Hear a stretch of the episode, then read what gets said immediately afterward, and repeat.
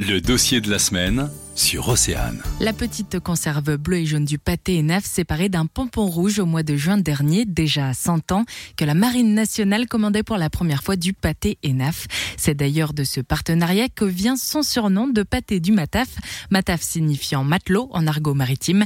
Plus d'un siècle après sa création, l'entreprise serait désormais l'une des seules en France à pouvoir exporter ses produits aux États-Unis. On écoute Caroline Guivard. On est a priori deux entreprises en France à pouvoir exporter aux États-Unis des produits C'est extrêmement difficile hein, de pouvoir euh, pénétrer avec ce type de produit sur le marché américain. En l'occurrence, il faut euh, avoir un agrément USDA, qui est un agrément qui est délivré par les autorités américaines. Nous sommes audités régulièrement par euh, une équipe de vétérinaires américain qui vient sur site vérifier que nous respectons les, bonnes pratiques nécessaires pour être habilité à pouvoir euh, obtenir cet agrément. Le pâté du Mataf est présent dans une cinquantaine de pays dans le monde.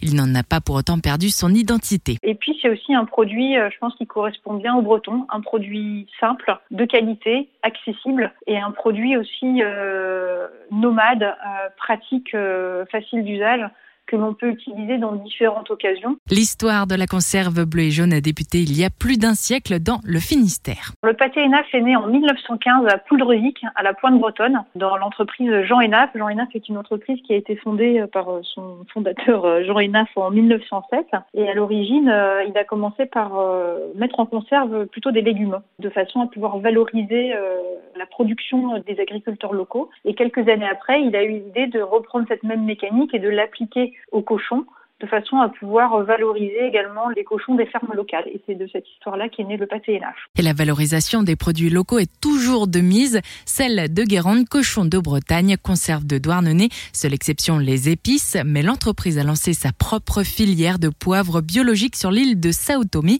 Et après avoir fait quasiment le tour du monde, le pâté NH fait partie faire un tour dans l'espace.